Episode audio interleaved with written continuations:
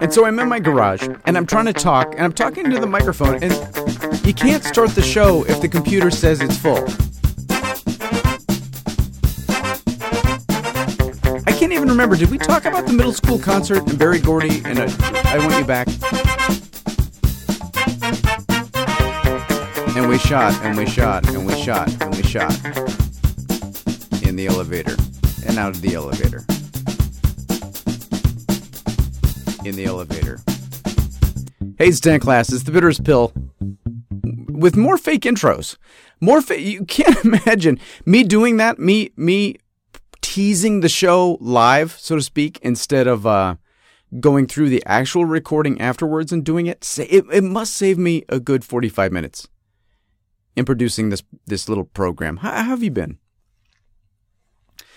Oh shoot, I forgot my water. Uh, you know, I'm recording this on uh, May something. Two, 2000 Do you say 2000 have we just do you say 20? Do you say 20 like we used to say 19? Because I didn't used to say 1900. We used to say ni- ni- eh, this 1972. Now I don't say 2013, but I probably should because I'm not going to want to say 2100, right? No one's doing that. But I do feel like since I have whatever 100 minus 13 years is to kind of get this sorted out, maybe it's not a big concern. Maybe I'm never going to be in a situation where I have to say that it's 2102. Especially given my current age, and let's face it, it's not young. I really don't think I'm going to be around my age plus whatever what is that 77 years my math is you, you don't want to know about my math is that 77 is it did i carry the one successfully did i borrow did i uh, whatever i don't listen i don't know how, how have you been so um you know once again because it takes me a while to get started with these recordings because really what i do I, come in here ooh, that was a pin get over there what i do is i come in my garage I come into my I, I enter my garage. You understand. My garage is here and I come I enter it. And I sit down and I hook up my computer to all the equipment and then I do have to check Facebook and my email, then get a text message, I have to reply. Do you understand? Next thing you know, I'm listening to Prince's original demo for Manic Monday from 1989 or whatever. That's the pitfall, right? That's the pitfall of ever opening any device that's uh, connected to the internet because then the next thing you know, you're listening to Apollonia 6 when you really honestly should be uh, recording a podcast, which is what we're doing right now. How have you been? Have I asked you that five times now? We're up to five. I think it's really only three or four. I'm going to call it five in an effort to shame myself into stopping, and then we'll, we'll proceed. the proceedings will proceed, trust me. But right before uh, I right before we started talking just now, I got a text from my agent, uh, Beth. Okay, I got a text from my agent, and she, te- she you know, good old, mm, she texts me, "I have an audition for you!" Exclamation, and so I obviously am very excited because you know I'd like to audition because I'd like to you know uh, uh, uh work, and so I look and I realize that it's not it's not me. It's not it's this isn't oh, she's texting me, but it's not for me. It's for my daughter. Yeah, it's for my daughter, Blondie Toulouse, Lucy Jr. She has an audition. She has a callback on Monday. Now she had the audition uh, you know, Wednesday or whatever it was. So after school, you know, brother had to stay at school. I had to rush her up to Hollywood right? We sat around. And it was one of those where it was a really long wait and it was a really small room to wait in, really crowded and lots of kids and kids have to bring their mom and a lot of them have to bring a sibling. Do you understand? It's a very crowded situation. And I forgot the iPad, which means she had my phone and I just kind of sat there. And we waited. We had to wait for probably an hour, which you really, honestly, you shouldn't have to wait for an hour, but we did. I'm not complaining. I'm just saying. I'm just telling. I am just, listen, relax. I'm just relating to a friend that that's the way, right? Usually you don't have to wait an hour because there's some union thing where they might have had to pay her if she stayed more, whatever. Okay. I, I'm just mentioning it. But we were there for so long and it was so crowded, and she got so bored with playing Minecraft and Icon Pop or whatever it is that she was just like, Dad, I can't wait to get in there. I want to get in there and get this over with. I'm like, Were you nervous? Like, no, I'm just, uh, uh, uh. So she went in, and it was her and a woman playing her mother, and a little girl playing her sister, and a guy playing. Uh, did I say what the product was yet? I didn't really mean to. Did I already say that? That it was Dairy Queen? I did just then. Just then I said it was Dairy Queen, so now the. I mean, it doesn't really matter, but okay, so the, the scenario is a Dairy Queen. And my daughter is a customer at a Dairy Queen and she's very excited or whatever. So I hear her, she goes in finally after an hour or 15, whatever it is. And I hear her and the other little girl screaming and laughing and doing their thing. And she comes out, and after, of course, being bored and wanting to quit the business five seconds ago, she's like, Dad, that was the greatest experience of my life. I had so much fun. And apparently, she screamed and laughed her way into a callback. So, her, my 10 year old's career is going swimmingly. I haven't heard back from the Christians. I haven't heard back from the two liner for, for Liev Schreiber. Did we, t- we talked about Liev Schreiber, right? My animosity towards him. That he's a big star and he got the role that I wanted in Sphere, even though I really had no chance of getting it. I wanted to be in Sphere with Dustin Hoffman and Sharon Stone. Is that too much to ask? And that was the same day I saw Clooney. That was the day I said hi to George Clooney. Did I mention that one? I've told that story a hundred times, so I'm not going to tell you again, but I'm telling you now just so you can put the incredibly intricate and interesting, the insanely interesting plot points of my life together. I'm just saying that the day that I saw Clooney, that he and I passed each other on the sidewalk at Warner Brothers, and I said to him, Hey, what's up, Chief? Because that's how smooth I am when I see the man on the cover of People magazine, sexiest man alive or whatever. I, I don't say hello, hi, how you doing, what's up, George? No, hey, what's uh, what's up, Chief? So that day, the day that happened, the day I saw Clooney, I was actually on my way to audition for Sphere, which I had no chance of getting. I thought I might have the tiniest chance because essentially the role I was uh, auditioning for was what I called the Jeff Goldblum role. It was essentially the if if Sphere was Jurassic Park, the part that I was auditioning for was the Goldblum part, the like right? The the scientist guy who's kind of the voice of skeptical rationality. But of course, the part instead went to an accomplished actor named Liev Schreiber, who uh, fully deserved it, as opposed to me, who was just hoping to kind of fake his way through the audition. But I would have probably met Queen Latifah, and that would have been cool. So, so we did talk about that, right? Okay, so nothing's going on with me. It's business as usual. I'm trying to get. I'm trying to get. I'm trying. Uh, no, I shouldn't say it that way. I'm currently. Uh, I'm currently. Uh, how do I put this? I'm currently uh, putting together a college course on podcasting, which I will be teaching with any luck at local universities, anywhere that'll have me. Now listen, if you're if you're one of the people from the university and you're just listening to this to see what I do on my personal podcast, this is just a character that I play. You understand that, right? You understand that I've created over the years the, the character that is the self absorbed, neurotic, insecure. You, you're with me on that, right? This is just a character. The real me, right? The professional me that will come in with a suit jacket. That's that's that's the normal guy. This is just this is just a shtick. Please don't take any of this seriously. Everything I'm about, everything I just said, everything I'm about to say, whatever, it's just a character. The real me is that normal guy that will come into your office and shake your hand and will promise to teach your undergrads. So that's one of the things I'm doing because I really I need right I need to uh, not give up not give up on my other pursuits, but rather just um, you know whatever. It's the same conversation we've been having for ten years. Why am I even bringing it up? So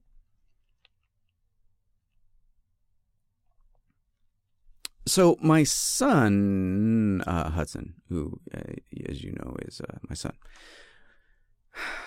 Hudson. Okay, so Hudson is sort of the student founder of the school film festival, which is coming up. Which means among other things, he needs to shoot and edit and finish completion completion a film, a short film, before June uh, whatever, eleventh. So I think he has a month left. So he founded this film festival, and the school kind of jumped on it, and they were very happy. And they started a film festival elective, which one of the teachers is teaching, and the other teacher is teaching special effects, and they're doing that, and whatever, and whatever. And everybody's having a ball. But what that means is that Hudson needed to do a film. Needs. I shouldn't say needed because that sounds like he's done. oh, that's so cute. Uh, so, so he wrote this script and he said, "Oh yeah, I wrote my I wrote the script." I'm like, "Oh, okay, great. Well, you should show it to me sometime." I'm like, "As soon as possible so I can see what you're hoping to shoot." And without going into too much detail, it's a kind of a hmm, I wouldn't say it's a horror thing, but it's sort of a psychological um I don't, you know, I don't know my genres. Basically, it's, you know, it's a kid. He's in an office building. He gets in an elevator. Weird, the elevator stops. Weird things happen. It won't go to this floor. It goes to that floor, but the door's open. You see this and that kind of thing. Okay, very. I'm 14. No dialogue really to speak of. A little bit at the top, and then uh, and then it's just weirdness, weirdness and acting for him because he's going to be not only the director and the writer, but the star and music and acting and acting and uh, editing and color correction and uh, whatever. Have we already talked about this? Because what happened was I, I talked to my friend Pete on the phone a couple days ago, and we talked on the phone for about an hour. And so I think I think through the whole podcast today, I'm going to have deja vu because for once I've actually spoken to another person between shows. Usually, honestly, I try to keep that to a minimum minimum exposure to human beings. But because I talked to Pete on the phone, I'm having deja vu uh, with every word that I speak. Have we already had this conversation about how we had to go to Melissa's office and shoot the thing? We can't possibly have had that conversation, right? Okay. So we went to my wife, Melissa, Melissa's office to shoot the elevator movie. And we went on a weekend, and we went on a weekend because, you know, no one would be there. Maybe a couple of people would be there. But uh, we could really sort of hopefully have the run of the elevators and we could shoot our little movie or whatever.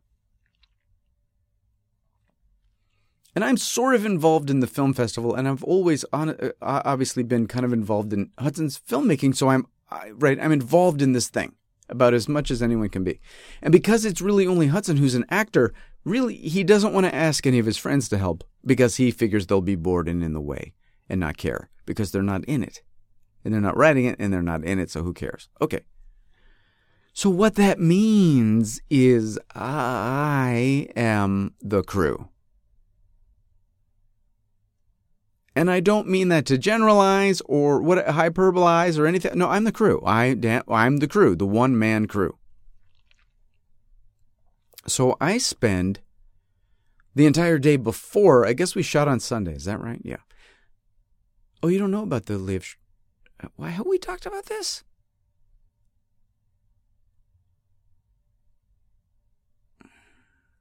Now I don't even know if we've talked about this because I think this. Ha- okay, I'm just going to tell you anyway. If I've already done a podcast about this, I'm sorry, because this actually happened. I think before we last spoke, but I because it was the day before the Liev Schreiber thing. But I'm pretty sure we talked about Liev Schreiber because I thought we talked about hearing him on the podcast and Sphere and all that stuff. I'm too. I, I can't get it. I'm too tired.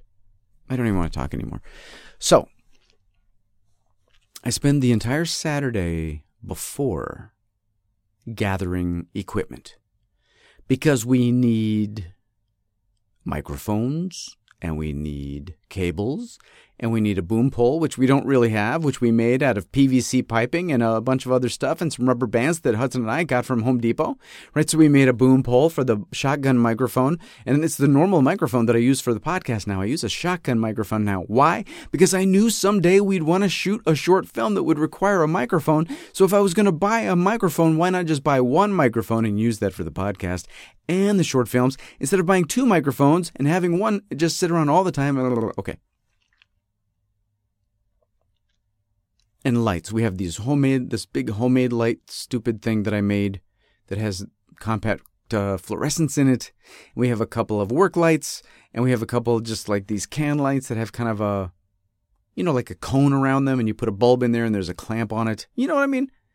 You bet you buy this thing, you buy these things at Home Depot because the Klass family does not go to the lighting store the filmmaker's lighting store, and buy those lights because that would be expensive and rational we go to Home Depot and look at light bulbs. So Hudson and I on Saturday, we bought where is it? Yeah, it's right there. We bought a 300 watt equivalent compact fluorescent bulb. It is the size of, and I'm going to date myself here, a coffee can. Okay, maybe not quite a coffee can, but it's it's it, honestly five or six inches tall, and probably four inches in diameter. Is someone chainsawing outside? I, I hope that my equipment is whatever enough that you can't hear the chainsawing, the insane chainsawing that's going on right now, because it feels like it's inside my brain. So lights you know, and then I'm going to play a little non speaking role as a delivery guy. So I've got to get all my delivery guy clothes. And then I get it in my head, you know what? Hey, maybe every once in a while I'll stand in the background because a lot of the time it's going to be on a, you know, the camera's going to be on tripod. So I got to get the tripod too, the tripod and the monopod. And, uh, but when the camera's on a tripod, if he needs someone in the background, maybe I'll also bring a suit so I can walk by in the background so it looks like a real office where people really work instead of us shooting on a Sunday. And we need the scripts. And Hudson drew a bunch of storyboards on the iPad. And is he going to print those out or is he just going to bring the iPad or whatever? And then my wife, who, you know, shoots commercials for a living, she starts haranguing him about making a shooting board, which I guess is different from the storyboard, even though I'm not really sure what the difference is, except she wants it all printed out or drawn out on post it notes or something that he can have on a big visible board and cross things off of it as we shoot, like they would if it was a commercial, even though it's not a commercial, it's a short film. But I am not going to argue because I'm tired of arguing. So I'm getting all the equipment together and he's making this board, this shooting board, or whatever you want to call it and getting his costumes together and scripts together and we're going through the script and we're making sure we have all the props and all the this and we've discussed where we're going to shoot this and where we're going to shoot that uh, and i have to bring the digital recorder and the little cards that go in the recorder and i have to empty all the cards that go in the camera and i have to bring the camera i have to recharge the battery and the other battery for the camera bring the viewfinder for the camera and the little level thing for the camera. So the next morning sunday morning um, I load up the car. And the only thing I'm sure of is this my wife telling me the day or two before. Okay. See, you've been in rela- you're in a relationship, you've been in rela- you know, you know how this goes. I don't know why it can't go like this in my household. In my household, this is what happens. All of a sudden, my wife will turn to me with a big smile on her face, like this is the greatest news ever. Hey, yeah, and I thought because we're going to be shooting up in Hollywood, maybe after the shoot we'll get together with Finney and Andrea. Because we haven't seen them in so long, and we'll be right near where they live. Now, part of you might be thinking, what does Dan have against Finney and Andrea? Nothing. Nothing. I adore Finney and Andrea, and uh, their little child. She's so cute. I adore them. I would love to see them. I don't want to see them after I've been a one man crew at your office, honey, on a Sunday for like eight hours. No, I don't want to see Finney and Andrea. I don't. But you see, you haven't asked me if I think it's a good idea, like I think most normal couples do. Don't most normal couples do? Like, hey, honey, what do you say we get together with uh, Charlie and Vanessa? Well, yeah, I think Saturday. Saturday's a little tough for me, but maybe. Don't you? Isn't that normal? Wouldn't in a normal relationship other than mine, you would say, Hey, Dan, what do you think about, you know, we'll be near Andrea and Finney's place. What do you say we get together with them on Sunday after the shoot? That would give me the opportunity to say, Are you crazy? Are you crazy? Do you honestly think that we are going to have any energy or let alone any patience for each other after shooting that thing all day in your office. You really think we're then going to sit around and act normal around Finney and Andrea and their cute little daughter? It's not. It's not going to happen. It's not going to happen because by the end of the day, we're going to be exhausted and starving and at each other's freaking throats. This was a bad idea. So as I'm loading the car, and I'm hoping upon hope. I'm going over every checklist. Are we remembering the pod, the monopod and the tripod and the work lights and the homemade lights and the can lights and the microphones and the, the only thing that I'm really sure of is that I don't want to see Finney and Andrea after we're done shooting. There's no way in hell. And it was somewhere in this mix that I find out that I do have that audition for the Liev Schreiber TV show Monday. So Saturdays get the equipment together, make the boom pole. Sunday is shoot the film, and Monday is the Liev Schreiber two lines. It's only two lines. It's only two lines. It's not a big deal. It's not a big deal. I don't need to worry about it. It's not a big deal. It's two lines. It's two lines, and I talked to my wife about it. She well, she talks to me about it, which ended up being great. She got she had some great ideas about what I could do with it. It kind of you know, loosened me up a little bit. And I think she said this just to get me to not be against seeing Finney and Andrew's like, hey, maybe Finney could run lines with you. It'd be great because you know he's a guy and you're playing, you know, you're playing across, you know, you're playing the scene with a guy and you guys. And I'm like, yeah, I guess. Are you just really because I'm still going to be tired and I'm still going to be sick of all of you when we see them. So me running lines with Finney is only going to make it ever so slightly better, maybe even not better at all, but worse.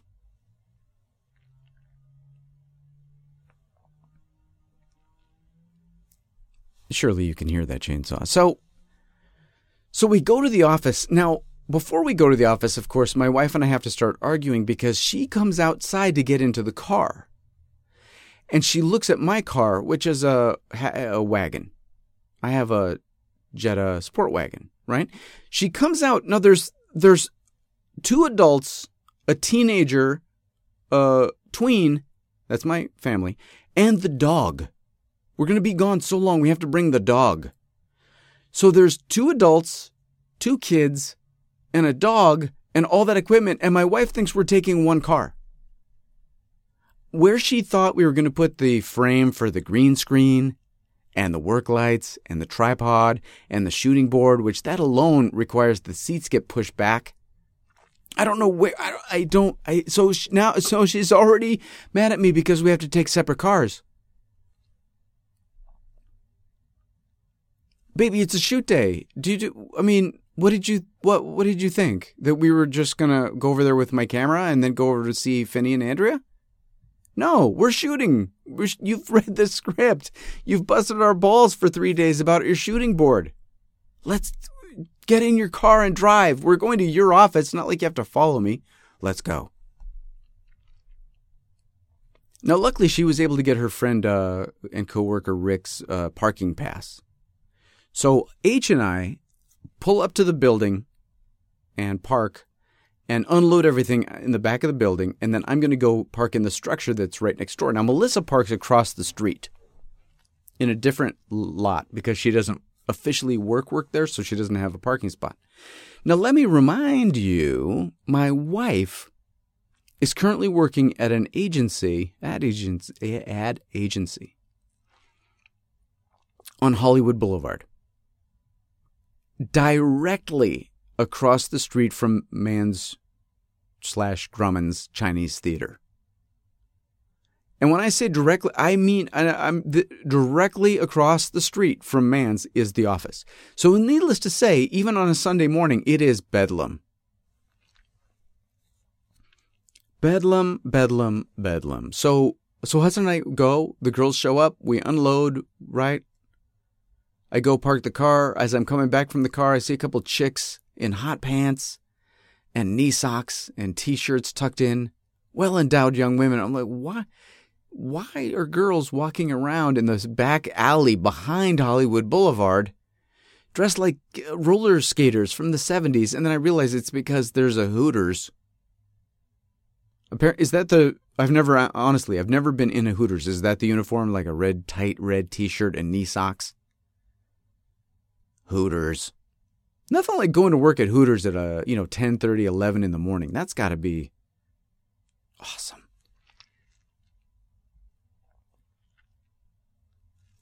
So we go in and we get set up and and no one's there, which was good. There're going to be some people there later in the day, but but right now really there is no one there. And so the first the first scene we're going to shoot is Melissa's going to play the mom, not surprisingly, and Hudson's going to play his character, and they're going to be in her real office, which luckily has a glass outer uh, you know wall, and we're going to shoot them in this glass office. And the light is great. The light in there is great because the other window, the light's coming through and it's really lit the room. We don't have to bring any lights in there and it looks great. And um, so we do a couple of establishing takes. You know what I mean? We go in the office, we're coming around doing that. But my wife, because she's so used to not being on camera, but being behind the camera and being bossy, between takes keeps bossing me around, and I keep trying to explain to her that she's just an actor. And that she should understand and be crushed like I am and shut up. But as soon as the take is over, she's like, "Well, Dan, did you need? Should we get up? Should we, move? Uh, honey? Can you let me make sure that I stop the recording properly? Can you stop acting like you're the executive producer and I work? For, can you just sit there and pretend to be using your computer like you're supposed to? So she can't turn it off. She's always the boss and she's already driving me insane. Hun, if you want to take over and drive this train, go for it. Okay? But you're not you're kind of tending to our daughter and the dog and the this and the that. So you do your thing and be an actor when we need you to be an actor, but otherwise, really, honestly, back off because there can't be two pilots. You can either be co pilot, right? And I'll be the pilot, or let's just switch and I will take a load off, but we can't both be the pilot. So you keep acting like I'm the pilot, but then you like interrogate me about how I'm piloting and I, I can't take it. So we finish up the office and then we shoot another scene, which is in this conference room. In this conference room, I gotta tell you, this conference room, I should have taken a picture of the view, and I don't think I ever did. the The office is on the second floor of this building, and like I say, it is directly across from the Chinese theater. So as you're sitting in the conference room, if you're looking to the north, the Chinese theater is right there at your eye level. When they have movie premieres, everybody is literally like right there. They're only two floors up from everything that's going on. I wouldn't get any work done ever, ever.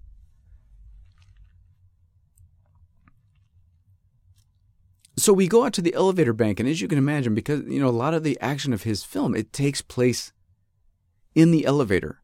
So first, it's in the elevator room, you know, whatever you call the little lobby there, landing. What, uh, what what do you call the area outside of the elevators in an office building? You know what I mean? Where there's two elevators here, and then behind you there's two elevators, and the, uh, right, you go wait for the elevators.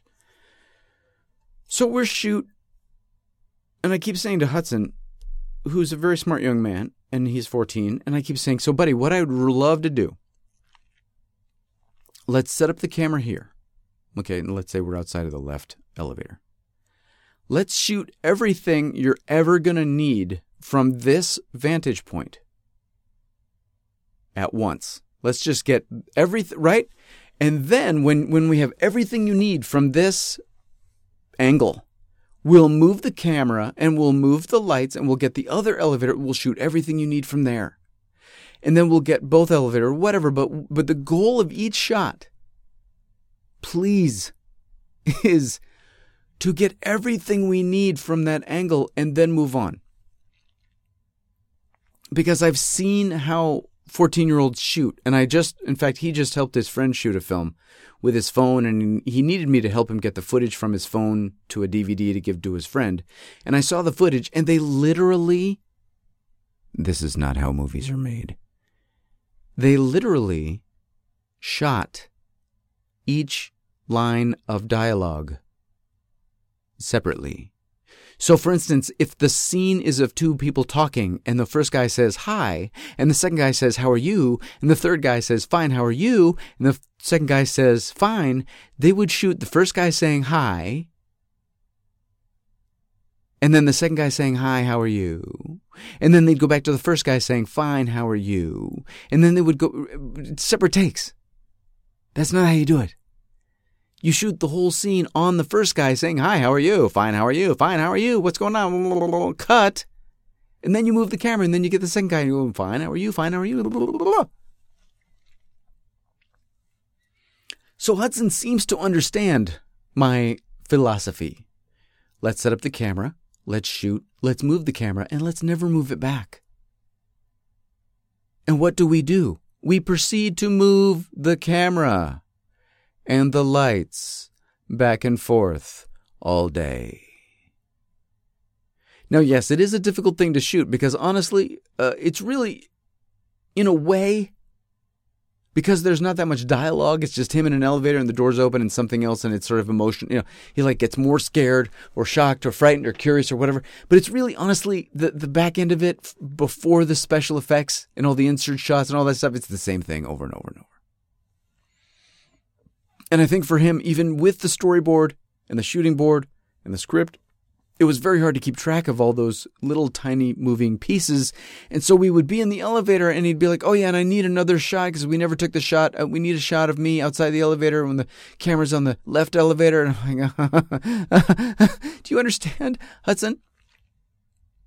I have the camera and the tripod or the monopod. At one point I did. I had the camera on a monopod in one hand. I had the, re- the the digital recorder, the audio recorder, okay, over my shoulder on a strap.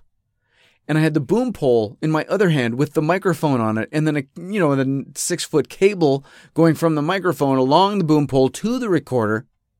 You can imagine how I would want to kind of amortize those shots out as much as possible.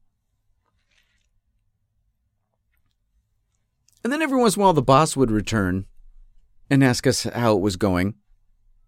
And I would have this kind of uh, impatient and exhausted look on my face. And Hudson would wander off or stare into space or whatever because he's a teenager and they need to do that every once in a while. Apparently, every once in a while, they need to go, if not on a digital social media vacation, uh, some sort of mental, just sort of dial tone vacation. And at one point, I'm standing there, l- without exaggeration, with the camera. I just put it back on the tripod. I have the boom pole. I have my headphones on. I'm exhausted. I'm waiting for Hudson. He, Hudson has disappeared. And what happens is, Melissa will wait until Hudson is and I are separate, and then she'll come to me and ask me what we're doing, and ask me what shot we're on, and ask me if we're getting all the shots. And I keep saying to her in very plain English, "It's not my movie." I'm not the director. It's not my script. It's not my film. It's not my right vehicle. It's not mine. I am the dad. I am the crew. I'm not the boss. Ask your son. Well, I'm asking you. I'm asking you, and you're the adult. Well, the adult keeps trying to keep us on track and keep trying. So we have this little conversation. But how I want her to ask Hudson, and I think we're getting all the shots, but we keep having to go back, and my wife makes the mistake of saying the following sentence to me Dan, I am working so hard to keep this thing moving forward.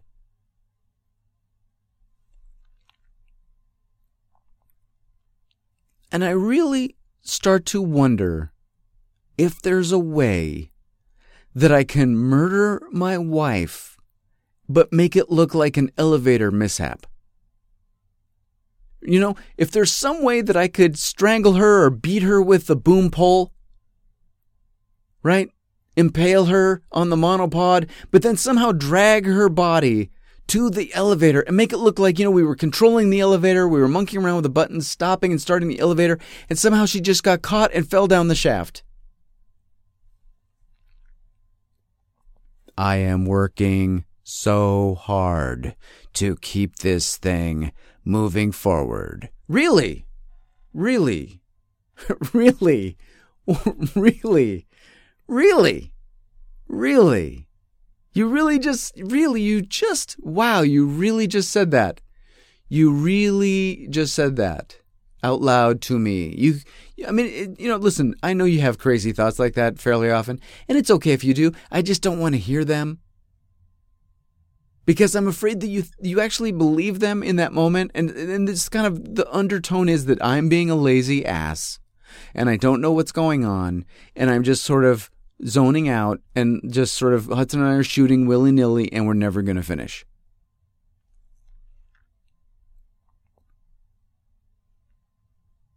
But I know if I start an argument, she will win it. Because I I sometimes believe that my wife, and I don't know if it's her genetics. I don't know if it's her upbringing. You know, she was one of the youngest of five kids. I don't know if maybe that was just like some survival thing. I don't know what it is. But I do feel like there's this constant need to start an argument and then win it. And I can't win an argument because I won't pull out the weapons that she pulls out. I can't. As soon as we start an argument, and it's maybe it's a defense thing that I always did, maybe it's just something I developed early on in our I just shut down. And our son does the same thing. I see him whenever I get really mad at him, he just is like shut down. Because if I come at her fire with fire, she will just I honestly believe that she would continue to escalate it until I don't even until one of us was dead. I really do. I really sincerely believe if I just decided one day, no, no, I'm I'm not going to take I, I'm I'm going to argue with her until she relents. We would just end up living apart. I would have to move out. I really I really think so. I think that her pride and her need to win the argument, I would end up leaving the home potentially forever.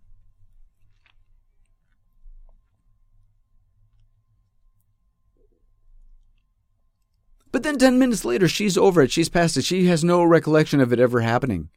And I'm still seething because I've been working so hard. So hard.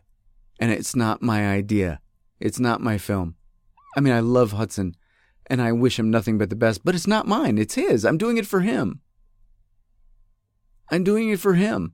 So, and I don't want her to be my boss. I just want her to be my wife. I don't know if that's too much to ask. And maybe I have a really kind of naive uh, interpretation of what that means. Maybe to have a wife means to have a boss. Maybe that's exactly what it is. I don't know. All I know is I can't say anything because it won't go well.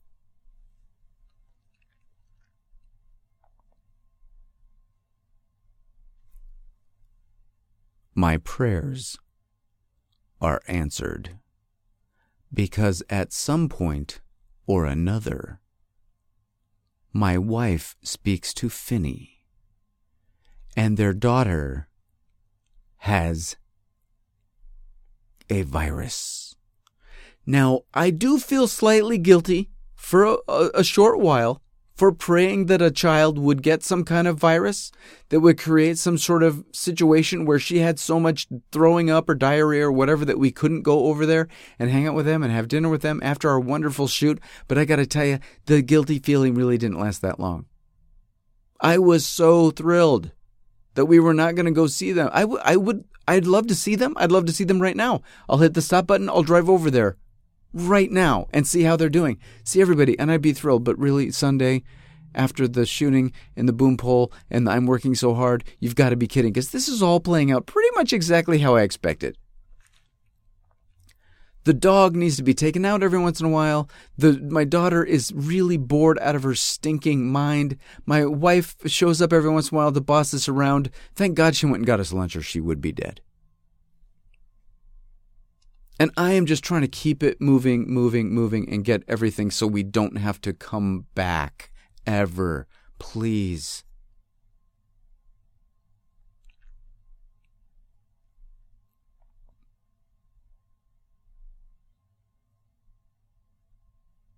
We eventually finished. The sun was going down. But we got, as far as I know, everything we needed to get.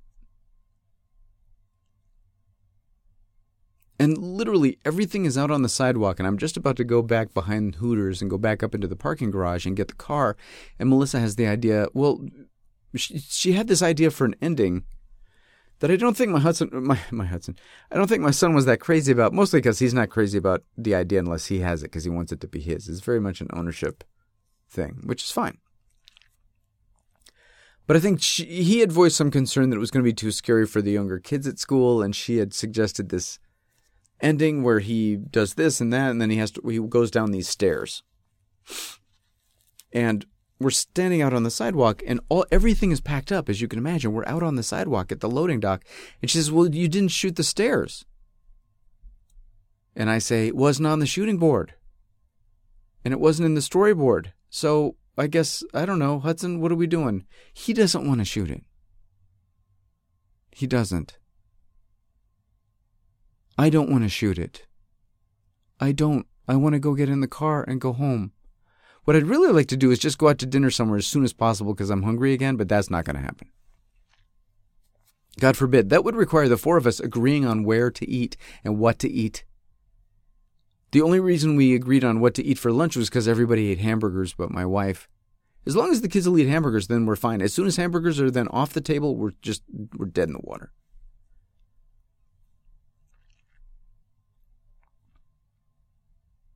But Hudson doesn't want to get into an argument with his mother, and I don't want to get into an argument with his mother.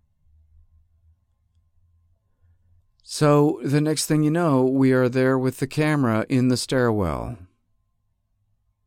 just trying to keep the peace.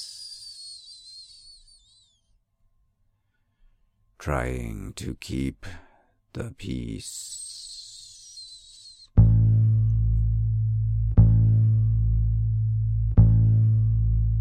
Because I'm just trying to keep this thing moving. And I'm working so hard to keep this thing moving.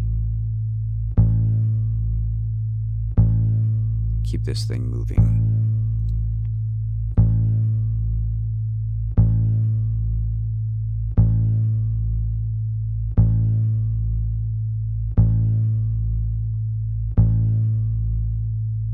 Well, it's a week or two later now.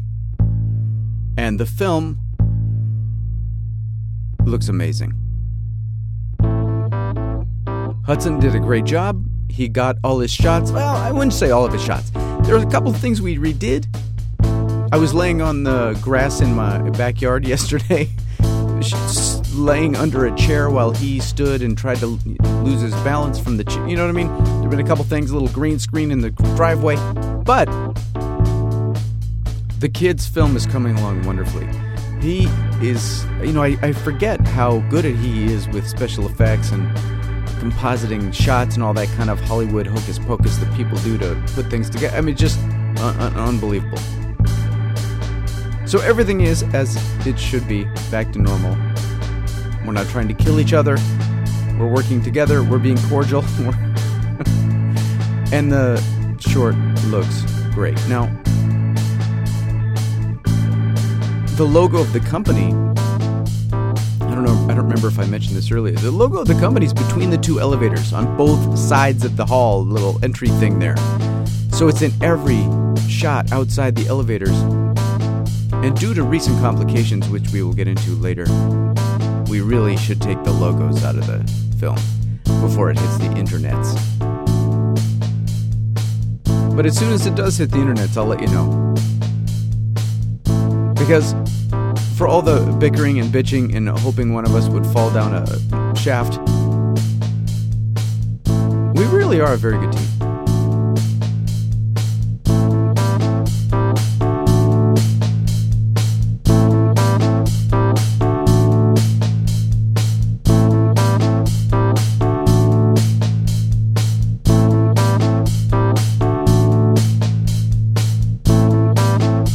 right, that's the Andrews Bill for uh, you know two, three, what is this three twelve? Yeah, for th- number three twelve.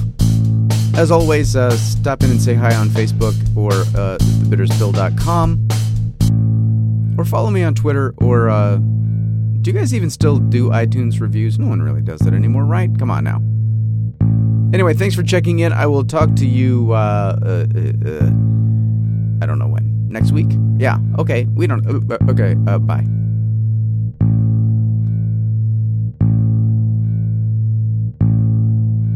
The Bitterest Pill is produced by Jacket Media, makers of fine podcasts since 2004.